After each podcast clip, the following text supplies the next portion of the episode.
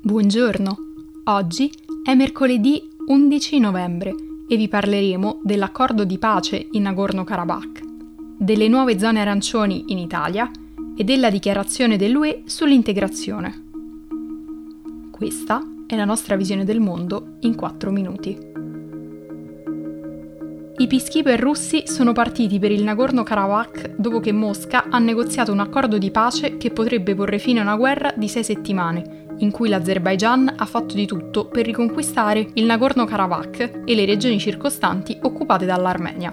L'accordo ha scatenato le proteste nella capitale Yerevan. La folla è riuscita a entrare in Parlamento, dove ha aggredito lo speaker Ararat Mirzoyan. L'Armenia ha accettato condizioni di pace molto dure, come la restituzione graduale di tutti i territori azeri occupati entro il primo dicembre. Inoltre, il paese dovrà concedere la creazione di un secondo corridoio per collegare l'Azerbaigian alla regione di Nakhichevan, un pezzo di territorio azero separato dal resto del paese. Nel frattempo, le Nazioni Unite sorveglieranno le operazioni di ritorno dei rifugiati nei loro territori. Non è ancora stato stabilito come ci si regolerà con quelle zone di Nagorno-Karabakh che continueranno a essere amministrate dalle autorità locali di etnia armena, come la capitale Stepanakert, dove la strada principale per l'Armenia sarà sotto il controllo e la supervisione delle forze di pace russe. In seguito alle proteste nella capitale armena, l'accordo potrebbe compromettere anche la stabilità del governo di Nikol Pashinyan, salito al governo nel 2018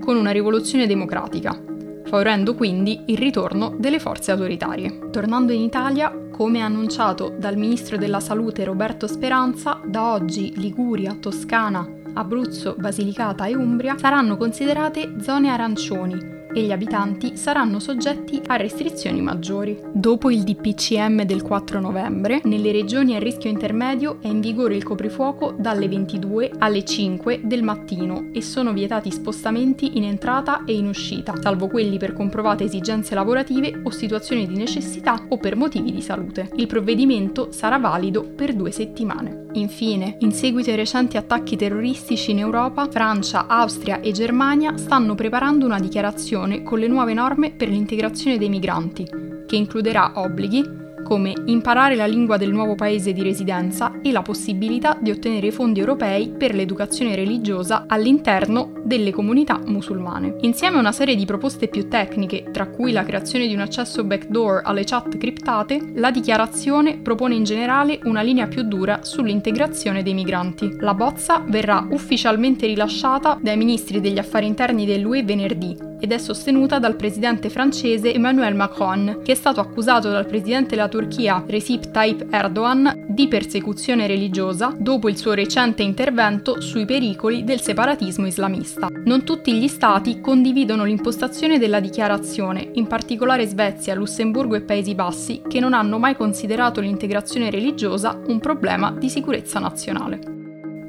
Per oggi è tutto. Dalla redazione di The Vision, a domani.